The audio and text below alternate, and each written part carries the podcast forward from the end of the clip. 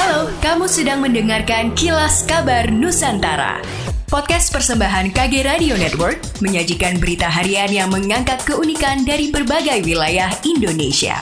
Kilas Kabar Nusantara dapat juga didukung oleh pengiklan loh.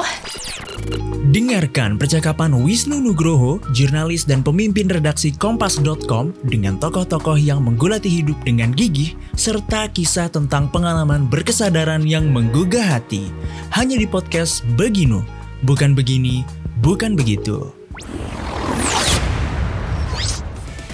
Kondisi COVID-19 Sulsel yang semakin terkendali membawa angin segar bagi bisnis perhotelan. Setelah sebelumnya sempat mati suri, bisnis perhotelan di Sulsel kini perlahan mulai bangkit. Hal itu diakui Ketua Perhimpunan Hotel dan Restoran Indonesia PHRI Sulawesi Selatan, Anggiat Sinaga. Ia menyebut tahun lalu bisnis perhotelan banyak yang terpaksa gulung tikar sebagai dampak pandemi COVID. Sementara tahun ini bisnis hotel bergerak lambat antara 10 hingga 20 persen. Anggiat menjelaskan jika bisnis perhotelan dan restoran mulai menggeliat, maka akan kembali menyerap tenaga kerja yang selama ini banyak dirumahkan. Hal sama dirasakan para pengusaha yang tergabung dalam Asosiasi Pengusaha Indonesia, Apindo Sulsel. Ketua Apindo Sulsel, Latunreng mengaku, pasca turunnya level PPKM menjadi zona kuning membuat pengusaha semakin optimistis. Hal tersebut ditandai perputaran roda perekonomian Sulsel yang semakin terlihat dari hari ke hari.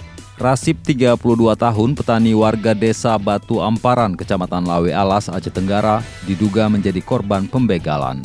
Bahkan mayat toke coklat ini diduga dibuang pelaku ke Sungai Alas, kawasan Desa Salim Pipit, Kecamatan Babul Rahmah, Aceh Tenggara, Aceh. Kepala Basarnas Aceh Budiono melalui Koordinator Posar Aceh Tenggara Budi Perdana Yandri Rabu 20 Oktober 2021 mengatakan korban Rasib saat ini dalam pencarian tim SAR. Korban diduga dibegal kawanan perampok saat mengendarai mobil di seputaran perkebunan sawit. Korban juga diduga dihanyutkan di Sungai Alas, kawasan Salim Pipit, Kabupaten Aceh Tenggara. Pencarian melibatkan Posar Kutacane, BPBD Aceh Tenggara, Polsek Babul Rahmah, Koramil Babul Rahmah, Satgas SAR Aceh Tenggara, dan masyarakat. Seperti diberitakan sebelumnya, masyarakat Aceh Tenggara dihebohkan penemuan mobil pick-up di Dusun Pangkirapan, Desa Lawi Sumur, Kecamatan Babul Rahmah, Aceh Tenggara, Rabu 20 Oktober 2021. Mobil jenis pick-up ini terparkir di jalan dan terdapat cipratan darah segar di kursi dan setir mobil dengan kunci yang masih tergantung. Sementara pemilik mobil tidak berada di lokasi. Sejak 18 Oktober 2021, sebagian Sulawesi Utara telah memasuki musim hujan sedang hingga lebat.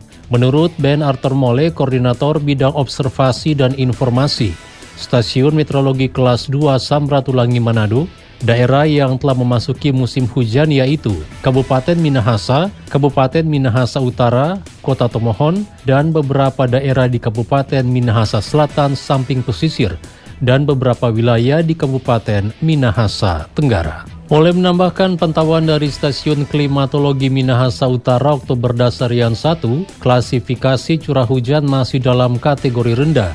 Namun ada beberapa wilayah yang masuk kategori sedang seperti kota-kota Mubagu dan Kabupaten Bolaang Mongondo.